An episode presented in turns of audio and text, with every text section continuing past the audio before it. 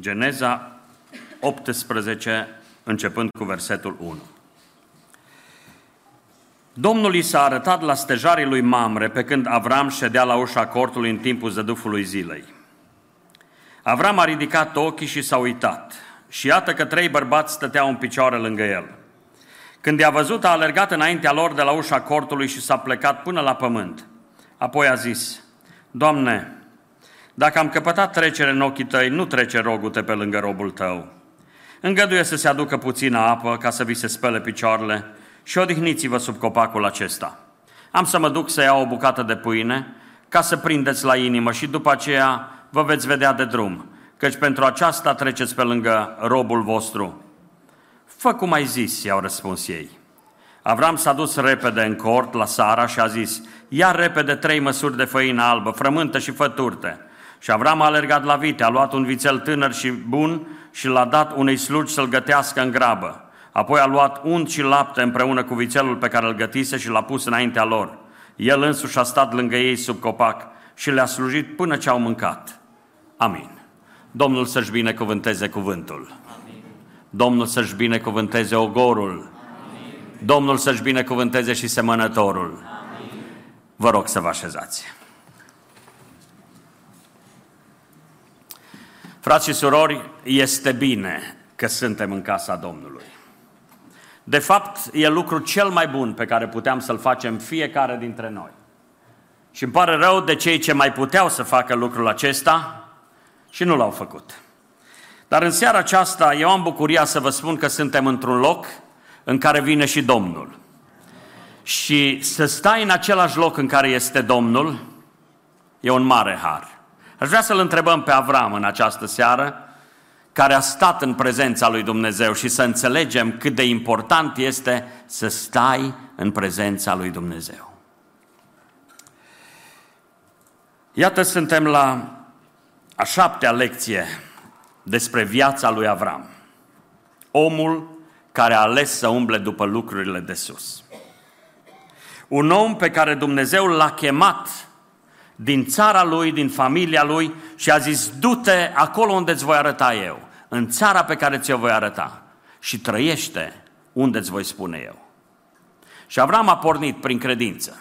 Avram, un om al credinței, părintele celor credincioși, omul pe care Dumnezeu l-a socotit neprihănit prin credință.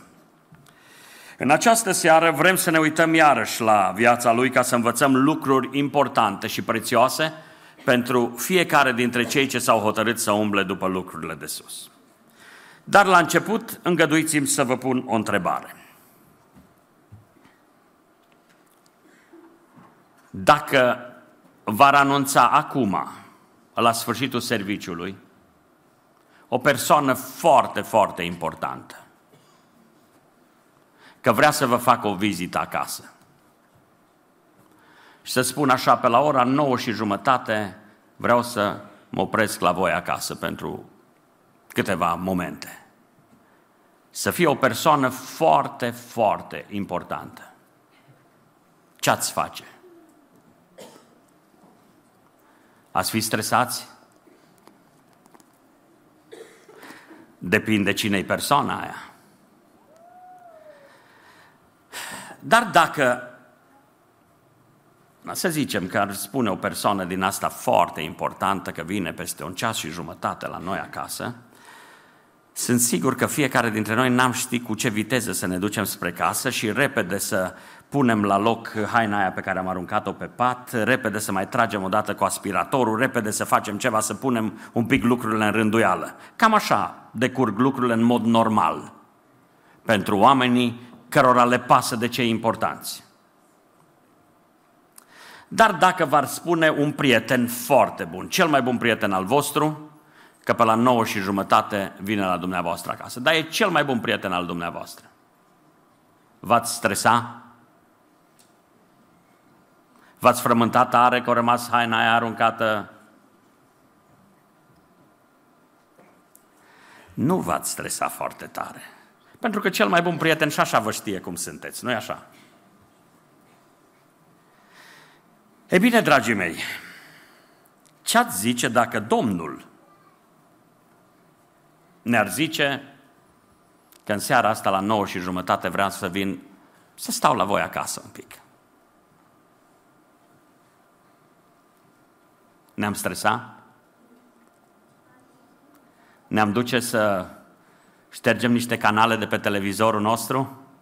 Sau ceva cărți din casa noastră sau reviste să le dosim pe undeva? Ce ziceți? Ar fi lucruri care ar trebui să le ascundem? Că Domnul e o persoană foarte importantă. Dar dacă Domnul ar fi prietenul nostru cel mai bun, am avea ceva de ascuns de el? Sunt doar întrebări la care vă rog să vă gândiți. Pentru că în această seară vrem să ne uităm la Avram, prietenul lui Dumnezeu. Așa îl numește Dumnezeu. Sunt oameni care nu de puține ori, stând de vorbă cu ei, mă aduc aminte de cineva care mi-a arătat, el are fotografie cu Băsescu, fostul președinte. Știți ce l-am întrebat? Am zis, oare și domnul Băsescu are poză cu tine? Sigur că nu. pentru el era important să aibă fotografie cu domnul Băsescu. Dar pentru domnul Băsescu a făcut un gest de politețe să stea alături de el pentru o fotografie. Atât. Să fii prieten cu Dumnezeu. Asta nu hotărăști tu. Cel ce hotărăște această prietenie este cel ce este superior. Adică Domnul e cel ce hotărăște dacă să fie prieten cu tine. Eu vă întreb, vreți să fiți prieten cu Domnul? Oh, sigur, dar cine n-ar vrea? Numai că ușa prieteniei, să vă spun eu cu câți aș vrea să fiu prieten. Cu cei mai cei, aș vrea să fiu prieten. Da, da. Întrebarea e, vor și ei? Ei bine, dragii mei, aș vrea să înțelegem în această seară fiecare dintre noi că a fi prieten cu Dumnezeu e un lucru mare. Și când e vorba despre Avram, nu Avram arată fotografii cu el și Dumnezeu ci Dumnezeu arată fotografii cu el și Avram. Adică această carte, frații mei, este cartea scrisă de Dumnezeu. Și Dumnezeu ne-l prezintă, dacă vreți, în imagine, în poză, pe Avram lângă el. Sau pe el se fotografiază în casa lui Avram. Și acesta este un lucru important, dragii mei. Ia uitați-vă, două versete la care aș vrea să ne uităm, pentru că cel puțin de două ori în Sfânta Scriptură Dumnezeu se numește pe sine prieten al lui Avram. Haideți să avem pe ecran Isaia 41 cu 8. Ia uitați-vă ce spune cuvântul lui Dumnezeu aici. Dar tu, Israele, robul meu, Iacove, pe care te-am ales, sămânța lui Avram, prietenul meu. Dumnezeu însuși vorbește lui Israel, îi vorbește despre Avram și spune Avram, prietenul meu. Nu e un lucru mic, e un lucru mare. De asemenea, dragii mei, haideți să ne uităm ce spune Scriptura în Iacov, la capitolul 2 cu versetul 23. Ia uitați-vă ce spune aici. Astfel s-a împlinit Scriptura care zice, Avram a crezut pe Dumnezeu și s-a socotit ca neprihănire și el a fost numit prietenul lui Dumnezeu. Dragii mei, Aș vrea să ne uităm în pasajul pe care l-am citit în această seară, ca să înțelegem ce înseamnă prietenia cu Dumnezeu. Și vreau să vă spun tuturor celor ce sunteți aici, oamenii care aleg să umble după lucrurile de sus au toate șansele să se facă prieteni cu Dumnezeu. Dacă ați fost atenți la ceea ce am citit din Scriptură, Avram stătea la ușa cortului lui, lângă stejarii lui Mamre. Și dintr-o dată spune că a văzut trei bărbați care stăteau înaintea lui. Când i-a văzut, a alergat înaintea lor, de la ușa cortului s-a plecat până la pământ. Dragii mei, între acești trei bărbați era cineva căruia Avram îi zicea Domnul, Doamne, vă întreb eu, ce credeți? I-a cunoscut Avram de la început? A știut Avram de la început cu cine are de-a face? A știut că este Domnul și cu însoțitorii lui îngeri? Sau n-a știut de la început? Ce credeți? Putem să credem orice, pentru că și teologii cred unii așa și unii așa. Uh, unii spun că Avram n-a știut cu cine are de-a face. Și apoi să nu uităm că în epistola către evrei, la capitolul 13 uh, cu versetul 2, Scriptura zice așa, să nu dați uitării primirea de oaspeți, căci unii prin ea au găzduit fără să știe pe îngeri. Dar sunt unii teologi care susțin părerea asta, că Avram n-a știut că este Domnul, până în momentul în care unul dintre acei trei bărbați a zis, la versetul pe care nu l-am citit noi, versetul 9, unde este nevasta ta Sara? Unii spun că de-abia atunci Avram și-a dat seama cu cine are de-a face. Sunt alții care spun că Avram știa de la bun început cu cine are de-a face și aceasta, și eu sunt uh, unul care agreez această părere, uh, Avram știa de la început cu cine are de-a face, pentru că, să nu uităm, Domnul îi se mai arătase lui Avram cel puțin de două ori înainte. Dacă ne uităm în Sfânta Scriptură, în Geneza 12 cu 7 spune Scriptura că Domnul s-a arătat lui Avram. Uh, dacă ne uităm în Geneza 17 cu versetul 1, din nou ne spune Domnul s-a arătat lui Avram. Acum, dragii mei, dacă Avram a știut cu cine are de-a face, că are de-a face cu Dumnezeu, aș vrea să înțelegem fiecare dintre noi că despre Avram Dumnezeu zice, prietenul meu Avram. Oare ce va spune despre mine? Oare ce va spune despre tine? Ce va spune Dumnezeu despre noi? Dragii mei, aș vrea în această seară să învățăm câteva lucruri despre ce înseamnă să fii prieten cu Dumnezeu. În primul rând, aș vrea să nu uităm niciunul dintre noi că pentru a fi prieteni cu Dumnezeu, primul pas, primul lucru necesar este să ne împăcăm cu Dumnezeu. Împăcarea cu Dumnezeu este primul pas. Da, va zice cineva, stai, ce eu sunt dușman cu Dumnezeu? Da. Toți oamenii, ne spune Sfânta Scriptură, toți oamenii născuți pe pământul acesta, absolut toți, sunt fii ai mâniei. Așa îi numește Scriptura. Aș vrea câteva versete să mă îngăduiți să vă citesc din Efeseni, capitolul 2, primele versete. Ascultați ce spune Scriptura. Voi erați morți în greșelile și în păcatele voastre, în care trăiați odinioară după mersul lumii acesteia, după Domnul puterii văzduhului, a Duhului care lucrează acum în fiii neascultării. Și versetul 3, între ei eram și noi toți odinioară când trăiam în poftele firii noastre pământești, când făceam voile firii pământești ale gândurilor noastre și eram din fire copii ai mâniei ca și ceilalți. Copii ai mâniei, toți oamenii. Apoi în Efeseni, capitolul 4, versetul 18, ia uitați-vă ce se spune despre oamenii de pe pământul acesta care încă nu sunt împăcați cu Dumnezeu, având mintea întunecată, fiind străini de viața lui Dumnezeu, din pricina neștiinței în care se află în urma împietririi inimilor. Să ne uităm și la Roman, capitolul 8, cu versetul 7. De ce vă dau aceste versete? Ca să înțelegem ce ne spune Scriptura despre oamenii neîmpăcați cu Dumnezeu.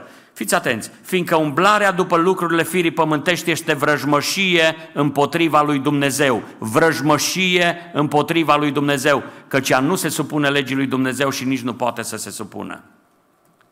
Cu alte cuvinte, oamenii de pe pământul acesta sunt vrăjmași ai lui Dumnezeu. Ce oameni? Toți! Toți oamenii, dacă nu se împacă cu Dumnezeu, sunt considerați vrăjmași ai lui Dumnezeu. Și plata păcatului este moartea. De aceea eu spun în această seară tuturor celor prezenți aici și celor ce ne ascultă de departe, ca să poți fi prieten cu Dumnezeu, întâi trebuie să te împaci cu Dumnezeu. Împăcarea cu Dumnezeu este de o importanță majoră. Cum poți să te împaci cu Dumnezeu? În termeni simpli. Uitați-vă ce spune Scriptura despre Avram. Am și citit un verset și sunt multe ca și acestea. Geneza 15 cu 6. Avram a crezut pe Domnul și Domnul i-a socotit lucrul acesta ca neprihănire. Știi cum pot să fie oamenii absolviți de vrăjmășia aceasta cu Dumnezeu? Să fie absolviți de vina lor, de păcatele lor? Prin credință. Uitați-vă, scrie Apostolul Pavel în Roman, capitolul 4, cu versetul 3. Căci ce zice Scriptura? Avram a crezut pe Dumnezeu și aceasta i s-a socotit ca neprihănire. Haideți să ne uităm în Galaten 3 cu 6. Aproape același cuvânt. Spune, tot așa și Avram a crezut pe Dumnezeu și credința aceasta i-a fost socotită ca neprihănire. Dragii mei, haideți să înțelegem că atunci când vorbim despre credință, nu vorbim doar despre un concept biblic, așa ca să vorbim despre ceva.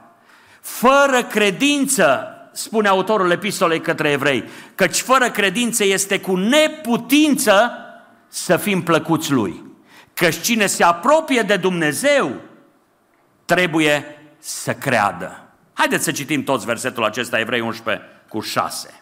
Să citim toți acest verset cu voce tare pentru că ne prinde bine. Haideți toți. Și fără credință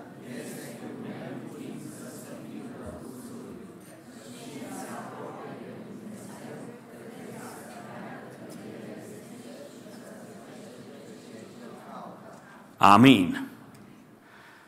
Dragii mei, înțelegem noi cât de importantă este credința? De aceea în această seară stau în fața dumneavoastră să vă spun, primul pas în prietenia cu Dumnezeu, dacă cineva vrea să se împrietenească cu Dumnezeu, primul pas necesar este credința. Și ce fel de credință? Pentru că dacă vom ieși în Timișoara pe stradă să zicem crezi în Dumnezeu, vor fi destul de mulți aceia. Majoritatea vor zice cred. Dar fiecare crede în Dumnezeu lui, fiecare crede cum vrea. Însă Apostolul Iacov vine să facă niște referiri foarte clare despre credință. Nu avem timp în această seară să ne uităm în Iacov la capitolul 2 și să vedem ce ne spune el despre credință. Tu spui că ești credincios, tu vorbești despre credința ta, dar credința trebuie să se vadă în trăire, credința trebuie să se vadă în fapte. Credința nu este doar o noțiune teoretică, ci credința, atunci când este, ea transformă întreaga ființă umană. Uitați-vă la acest Avram. A fost socotit neprihănit, adică a fost împăcat cu Dumnezeu, a fost absolvit de păcatele lui prin credința în Dumnezeu. Ce a crezut Avram? Care a fost credința lui Avram? Dragii mei, știți ce a crezut Avram? Avram a crezut în fiul promis. Dumnezeu i-a promis un fiu. Și a vorbit că prin sămânța lui vor fi binecuvântate toate neamurile pământului. Și Avram a crezut asta. Mi-e drag să citesc despre Avram. Poate va zice cineva, credința noastră trebuie să fie mult diferită decât a lui Avram. Fiți atenți, nu. Avram a crezut în nașterea supranaturală a fiului promis. Ce cred creștinii? Nu cred în nașterea supranaturală a lui Hristos? Ba da. Avram a crezut la un moment dat, vom vedea în Geneza 22, în, la un moment dat Avram a crezut în moartea singurului său fiu. A crezut asta. Dacă ne uităm ce spune cuvântul lui Dumnezeu în epistola către evrei, zice, pentru trei zile l-a socotit ca mort. Avram a crezut în faptul că Dumnezeu îl va da înapoi pe singurul fiu, pe fiul promis, îl va da înapoi din morți. Și știți ce a mai crezut Avram? A crezut în jertfa de substituire, în jertfa înlocuitoare. Pentru că, la un moment dat, jertfa de pe altar, fiul său pe care îl pusese pe altar, a coborât de pe altar și a apărut un berbec, un berbece, pe care l-a luat și l-a pus pe Avram, l-a pus Avram pe altar ca înlocuitor. Dragii mei, aș vrea să înțelegem fiecare dintre noi, încă o dată, fără credință este cu neputință să fim plăcuți lui Dumnezeu. Și trebuie să credem exact ce ne spune Scriptura că trebuie să credem. Nu credem, ă, mai auzi din ăștia, am auzit și eu din ăștia. Eu cred în Dumnezeu, dar eu cred că Dumnezeu nu e chiar așa de rău. Să-i trimită pe oameni în iad. E treaba ta. Noi trebuie să credem ce spune Scriptura despre Dumnezeu. Nu-i trimite Dumnezeu pe oameni în iad, dar îi lasă Dumnezeu pe oameni să se ducă în iad.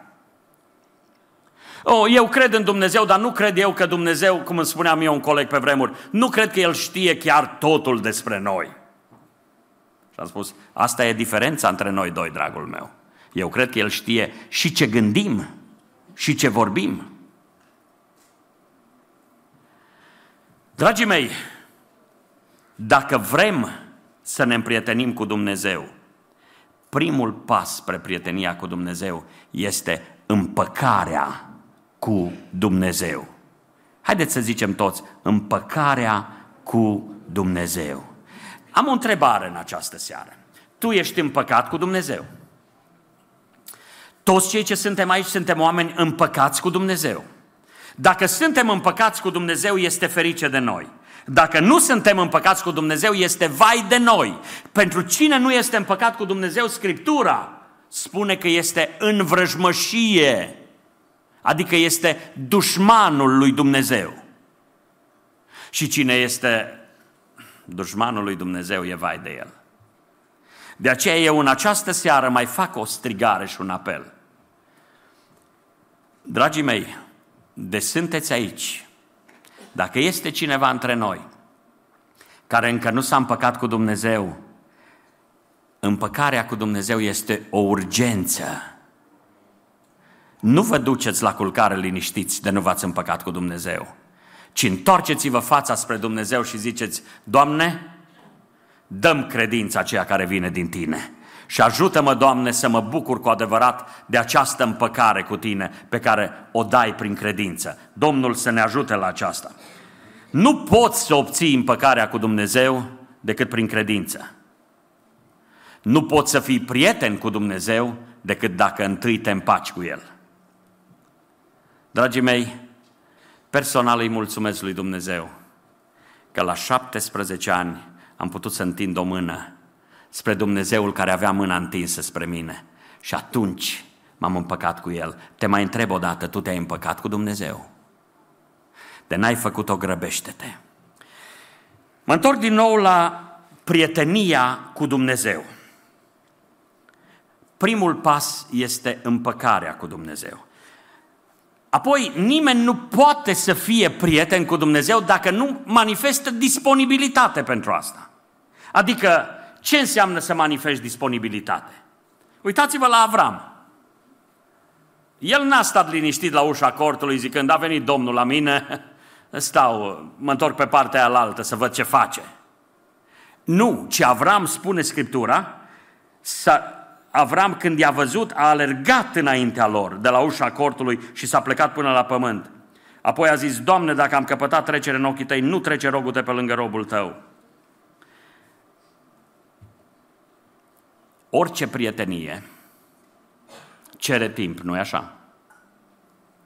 De aceea vreau să spun al doilea pas al prieteniei este investiția de timp pentru Dumnezeu. Investiție de timp. Ehm, cum ar fi să fii căsătorit și să petreci numai așa câteva zeci de minute lângă soția ta pe săptămână, câteva zeci de minute, că așa se întâmplă, și ceasuri întregi între alte femei, la altă parte.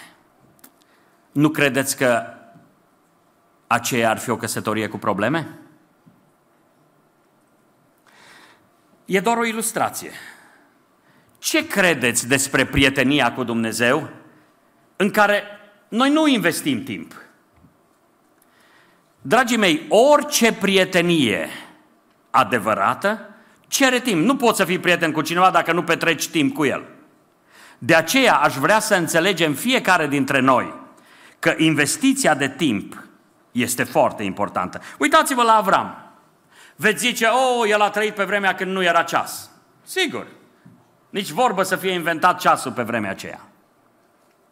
Dar ceea ce mi-e drag să văd, mi-e drag să-l văd pe Avram că se grăbește când este vorba de a petrece timp cu Domnul, îl roagă pe Domnul și zice, rămâi, rogute, rămâi.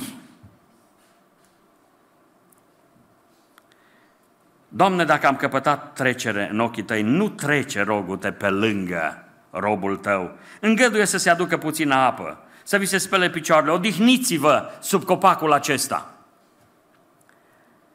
Trăim într-o vreme în care, ia gândiți-vă, de câte ori nu spunem noi, nu am timp. Mereu zicem, nu avem timp. Și e adevărat, societatea contemporană trăiește sub această tiranie a timpului, a ceasului. Avem probleme din cauza lipsei de timp. Însă eu totuși întreb, cum poate fi relația noastră cu Dumnezeu dacă noi nu investim timp în ea? Dacă ne rugăm pe fugă, dacă citim cuvântul pe fugă, dacă medităm la legea Domnului pe fugă, cum ar putea fi relația noastră? Zicem, suntem prieteni buni așa cu Domnul? Nu. Nu putem să spunem asta.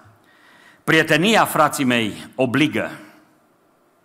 Obligă să petrecem timp împreună. Un timp regulat. Facebook-ul de când există ne-a învățat cu un alt fel de prietenie. Și confundăm adesea. Uh, prietenia tip Facebook te face să zici că e prieten cu tine unul pe care nu l-ai văzut în viața ta, n-ai vorbit cu el în viața ta, nu știi despre el mai nimic decât poate ai văzut o fotografie pe Facebook. Dar nu asta e prietenia. Prietenia adevărată cere timp, frați și surori. Prietenia adevărată ne obligă să punem timpul nostru la dispoziția lui Dumnezeu.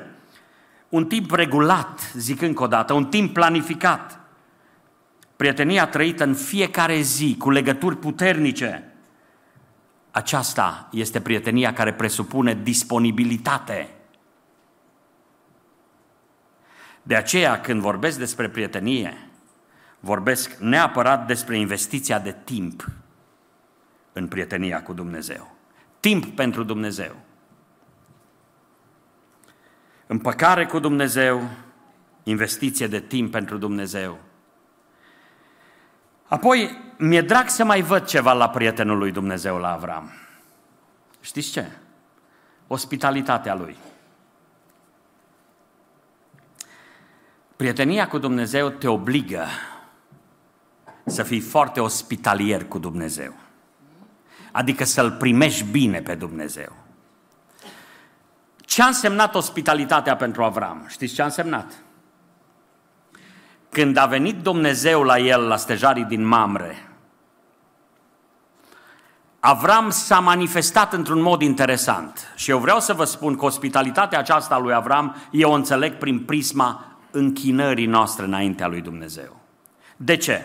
Pentru că am învățat și eu pe vremuri, când am învățat adevărurile Scripturii, că închinarea este răspunsul nostru, reacția noastră la prezența manifestată a lui Dumnezeu. Adică ce facem noi când îl vedem pe Dumnezeu prezent în fața noastră? Asta este închinarea. Și mă uit aici la Avram, Avram l-a văzut pe Dumnezeu prezent în fața lui și știți ce spune Scriptura că a făcut? Iertați-mă că repet.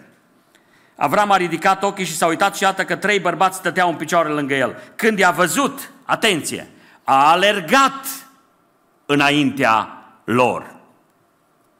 S-a plecat până la pământ înaintea lor. Apoi a zis, deci atenție, s-a sculat din poziția lui, a alergat, s-a plecat la genunchi, ă, ă, s-a plecat la picioarele lor, a zis ceva către ei. Așa, totul este foarte dinamic, totul se desfășoară așa de repede. Toată casa lui s-a pus în mișcare când a apărut Domnul. Știți ce înseamnă asta? Eu mă uit la Avram prin perspectiva aceasta a închinării, despre care vreau să vorbim în această seară. Pentru că dacă am spus că prietenia cu Dumnezeu presupune împăcare cu Dumnezeu, presupune investiție de timp în Dumnezeu, prietenia cu Dumnezeu presupune închinare adusă lui Dumnezeu. Uitați-vă la Avram cum se manifestă el când Domnul vine înaintea lui. Mă uit la el și mă gândesc la noi. Doamne, ne calificăm noi să fim prieteni cu Tine, Doamne?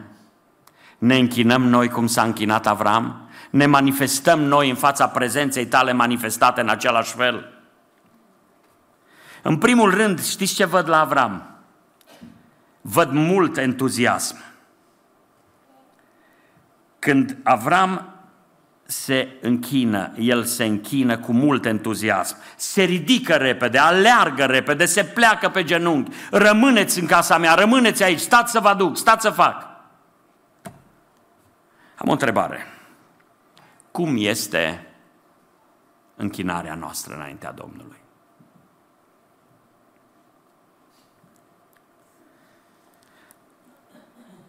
Domnul vine la noi la biserică, vine? Vine.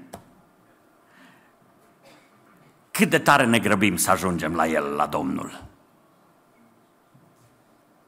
E doar o întrebare. Ne grăbim să fim repede acolo unde e El? Cum stăm în fața Lui? Dragii mei, aș vrea să înțelegem aceste adevăruri fără de care nu se poate să avem o închinare autentică înaintea Domnului. Venim aici, ne rugăm Domnului, că și Avram s-a rugat. Întrebarea este, cât de repede venim la Domnul? Cât de repede îl căutăm pe Domnul? Cu cât entuziasm ne închinăm noi înaintea lui Dumnezeu? Ehm, avem aici un timp de laudă și închinare. Într-o zi am stat de vorbă cu cei din grupul Excelsis. Și cineva dintre ei a ridicat întrebarea asta și a zis, oare cei din biserică știu de ce suntem noi, avem jumătatea aia de oră sau cele trei cântări pe care le cântăm, știu ei, oare înțeleg ei ce facem noi? Și am zis, bună întrebare. Oare chiar înțelegem noi cei din biserică faptul că noi nu cântăm așa numai să ne aflăm în treabă. Aveam uh, poezioara asta comunistă pe vremea când eram eu copil. Eu nu cânt că știu cânta, dar mi-e dragă țara mea. Eu nu cânt că știu să cânt, dar iubesc acest pământ. Ei bine, vreau să vă spun că în biserică noi nu cântăm că ne place cântarea. Aș vrea să cred asta. Ne plac cântările, dar aș vrea nu de aia să cântăm, ci să cântăm că ne e drag El. Dragii mei, aș vrea să cred că în biserică ne rugăm nu pentru că la biserică se fac rugăciuni, ci pentru că ne e drag El, de aceea ne rugăm. Ridicăm mâinile spre El, nu pentru că mai zice cineva sau e câte o cântare care zice ridicăm mâini spre cer, ci ridicăm mâini de dragul Lui. Așa ne învață Scriptura. Vrem să-L ținem între noi de dragul Lui Uitați-vă la Avram și modul lui de închinare. Mie mi-e drag să-l văd pe Avram când îl are pe Domnul în casa lui. Când îl are pe Domnul acolo lângă el, lângă familia lui, nu mai vrea să plece Domnul de lângă el, ar vrea să-l trateze cât se poate de bine pe Domnul, ar vrea să-i dea Domnului tot ce este mai bun. Mi-e drag entuziasmul lui Avram în închinare. Și vreau să știți, închinarea autentică nu poate să fie altfel decât plină de entuziasm. Și aici în biserică și acasă. Mi-ați răspuns foarte bine că Domnul vine aici cu noi. Vă întreb eu, când avem timpul nostru de părtășie cu Domnul acasă, Domnul vine? În casele noastre vine? Vine și acolo, slăvit să fie Domnul. El vine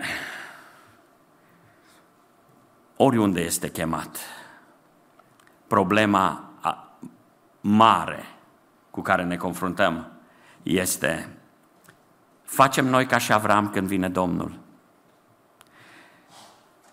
Mai avem noi entuziasmul de altă dată la întâlnirea cu El? Mai citim noi cu aceeași poftă cuvântul Scripturii? Mai avem noi același interes pentru rugăciune ca și altă dată? Cândva am avut un mesaj aici, o predică, rugăciunea de la disciplină la desfătare. Rugăciunea trebuie să fie o disciplină cu care să ne obișnuim. Dar dacă rămâne numai disciplină, n-am făcut mare lucru. Ne rezolvăm nouă o problemă mare dacă e numai disciplină. Dar dacă ea este desfătare în prezența Domnului, am rezolvat foarte mult. Dragii mei, să nu uităm că Domnul ne așteaptă la părtășia cu El în fiecare zi.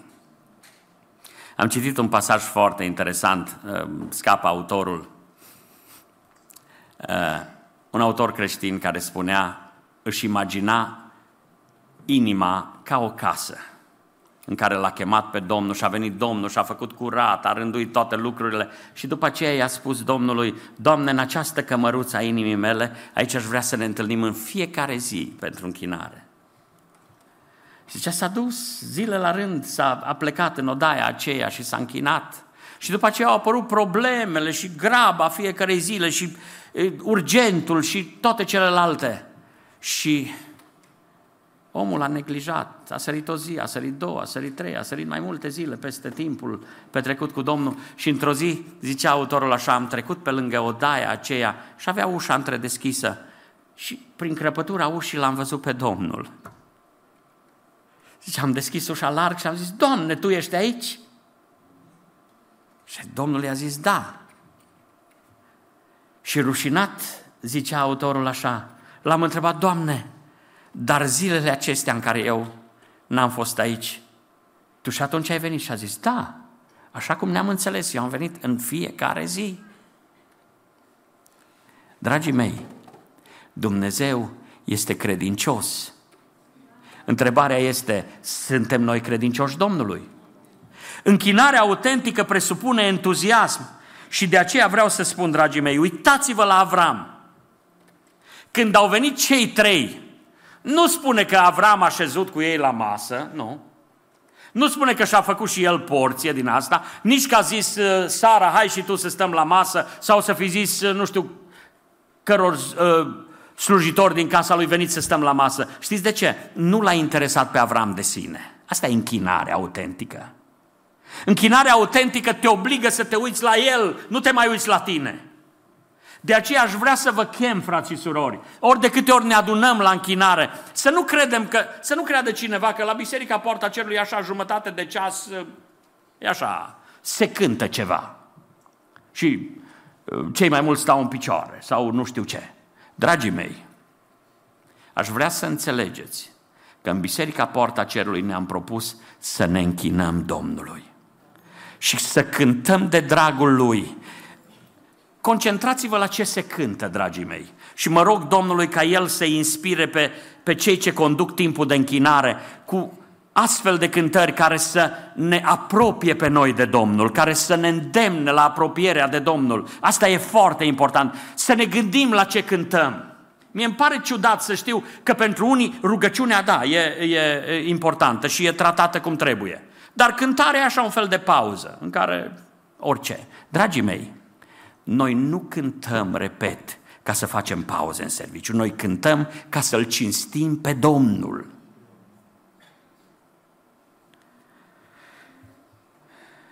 Suntem noi românii obișnuiți cu rugăciunea și mulțumesc Domnului că ne rugăm.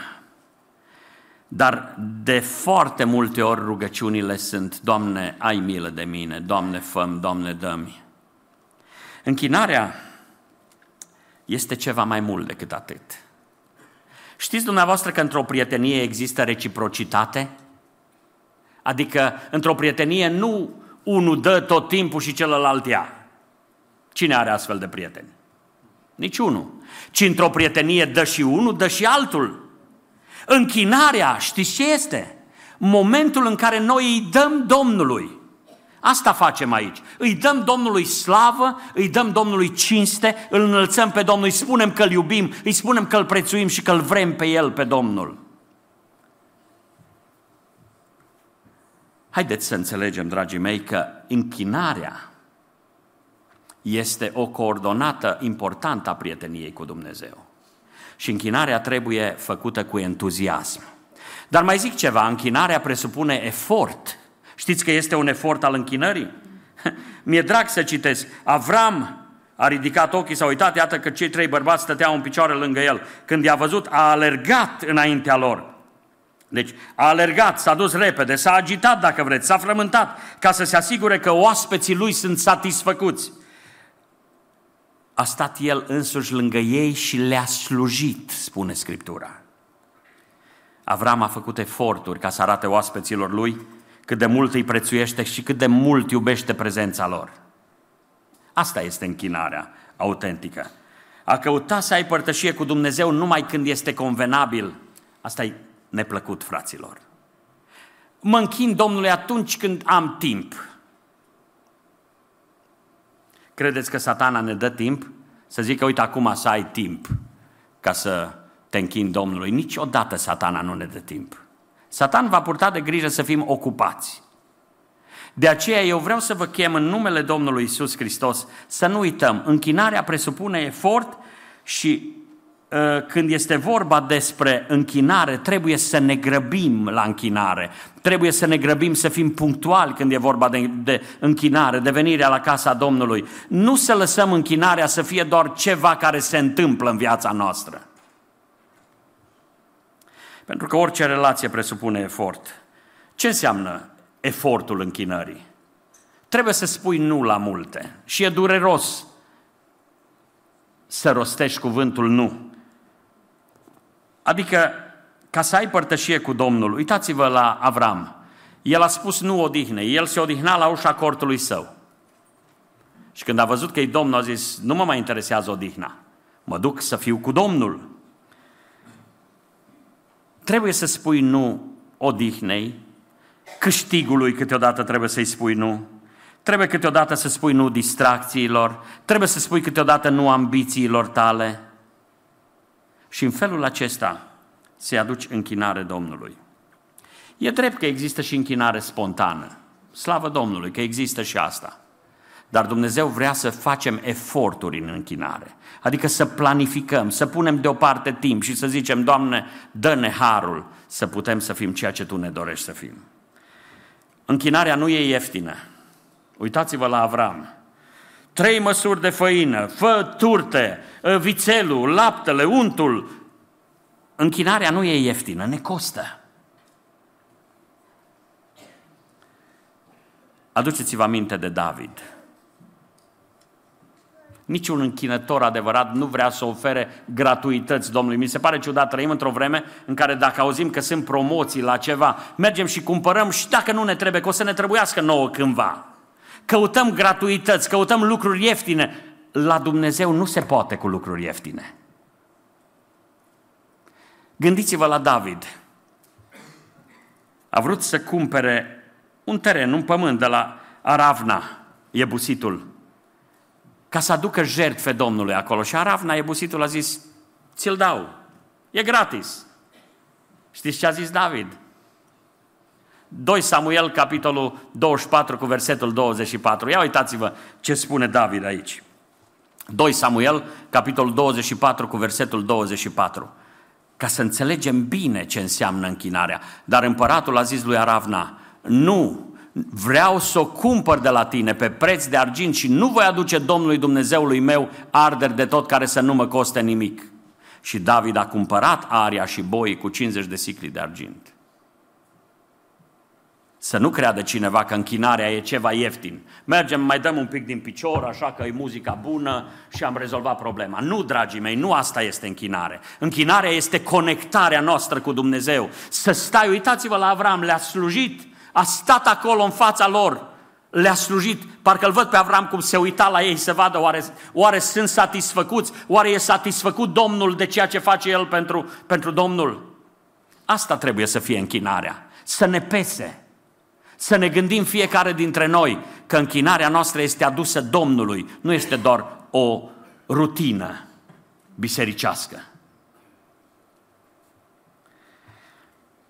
Dragii mei, prietenia cu Dumnezeu presupune împăcare cu Dumnezeu, prietenia cu Dumnezeu presupune investiție de timp în Dumnezeu, prietenia cu Dumnezeu presupune de asemenea închinare înaintea lui Dumnezeu. Și mai zic ceva. Prietenia cu Dumnezeu ne obligă la ascultare de Dumnezeu. Știți că n-a venit Domnul la Avram până când Avram nu s-a dovedit ascultător de Domnul în toate? Până n-am plinit Avram voia lui Dumnezeu. În capitolul anterior și în studiul nostru de data trecută, aduceți-vă aminte ce spuneam. Că Domnul a cerut lui Avram și casei lui să se facă circumcizia în casa lor. Tăierea împrejur. Și Avram a făcut lucrul acesta la toți cei ce erau de parte bărbătească în casa lui. Avram a ascultat, cu toate că ascultarea, încheiam noi studiul data trecută, ascultarea aceea era dureroasă. Ascultarea aceea presupunea un preț și totuși Avram a ascultat. Și pentru că a ascultat, Dumnezeu vine la el. Ca să înțelegem noi, al patrulea pas al prieteniei cu Dumnezeu este împlinirea voiei Lui. Împlinirea voii Lui Dumnezeu. Nu poți să fii prieten cu Dumnezeu dacă nu împlinești voia Lui. Dacă ne uităm la Avram, îl vom găsi mai târziu pe Avram, pe paginile Sfintelor Scripturi, în fața testului suprem de ascultare de Dumnezeu și de împlinirea voiei lui Dumnezeu. În Geneza 22, când Dumnezeu îi spune, ia pe fiul tău, pe singurul tău fiu, pe Isaac, pe care îl iubești și adul ca jertfă. Dragii mei, să nu uităm, nici unul dintre noi vrem să fim prieteni cu Dumnezeu, dar prietenia cu Dumnezeu ne obligă la împăcare cu El, la investiție de timp în El, ne obligă la închinare și ne obligă la împlinirea voii Lui. Suntem gata la acestea? De suntem gata să le facem pe acestea, pe baza celor scrise în Scriptură, Dumnezeul care l-a numit pe Avram prietenul meu, ne va numi și pe noi într-o zi prietenii Lui. Dar zic, Doamne, ajută-ne să fim ceea ce trebuie să fim. Amin. Haideți să ne ridicăm. Veniți să aducem închinare Domnului cântând